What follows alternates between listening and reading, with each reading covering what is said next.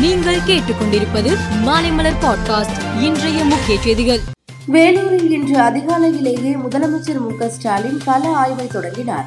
இதில் சத்துவாச்சாரி பாரதி நகரில் கட்டப்பட்டு வரும் சுகாதார நல மையத்தை ஆய்வு செய்தார். தொடர்ந்து பள்ளிகளில் மாணவர்களுக்கு வழங்க செய்யப்பட்ட சிற்றுண்டியை சாப்பிட்டு தரத்தை ஆய்வு செய்தார்.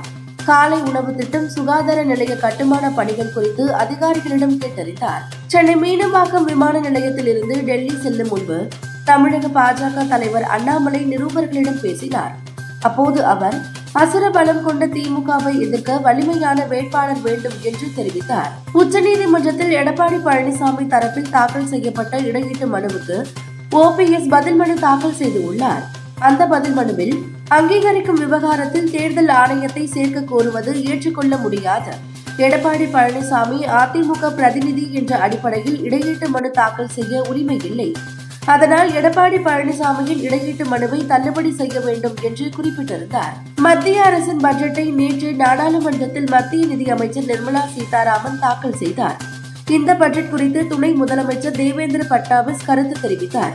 அப்போது அவர் விவசாயிகள் பழங்குடியின மக்கள் பெண்கள் இளைஞர்கள் மற்றும் நடுத்தர வர்க்கத்தினர் உள்ளிட்ட சமுதாயத்தின் அனைத்து பிரிவினரின் நலன்களையும் கருத்தில் கொண்டு மத்திய பட்ஜெட் உருவாக்கப்பட்டு உள்ளது என்றார். இந்தியாவின் அண்டை நாடான மியான்மரில் கடந்த இரண்டாயிரத்தி இருபத்தி ஒன்றாம் ஆண்டு பிப்ரவரி ஒன்றாம் தேதி முதல் ராணுவ ஆட்சி நடந்து வருகிறது.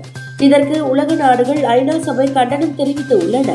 ராணுவ ஆட்சிக்கு எதிராக மக்கள் போராட்டங்களை நடத்தினர். அதை ராணுவம் ஒடுக்கியது. மியான்மர் ராணுவ ஆட்சிக்கு சீனா ஆதரவு அளித்து பல்வேறு உதவிகளை செய்து வருகிறது. பிரேசில் நாட்டில் தெற்கு பகுதியில் அமைந்துள்ள சாண்டா கேட்ரினா மாகாணத்தின் தலைநகர் புளோரியானோ புலிசஸ் நகரில் இருந்து போஸ்டோ இக்வாகு நகருக்கு சுற்றுலா பேருந்து சென்று கொண்டிருந்தது. அப்போது பேருந்து திடீரென கட்டுப்பாட்டை இழந்து விபத்துக்குள்ளானது.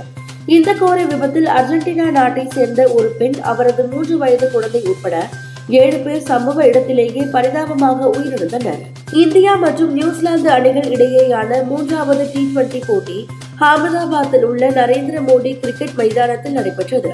டாஸ் வென்று முதலில் ஆடிய இந்திய அணி இருபது ஓவர்களுக்கு நான்கு விக்கெட் இழந்து இருநூற்று முப்பத்தி நான்கு ரன்களை குவித்தது வெறும் பனிரெண்டு புள்ளி ஒன்று ஓவர்கள் முடிவில் நியூசிலாந்து அணி அறுபத்தி ஆறு ரன்களை மட்டுமே எடுத்து அனைத்து விக்கெட்டுகளையும் இழந்தது.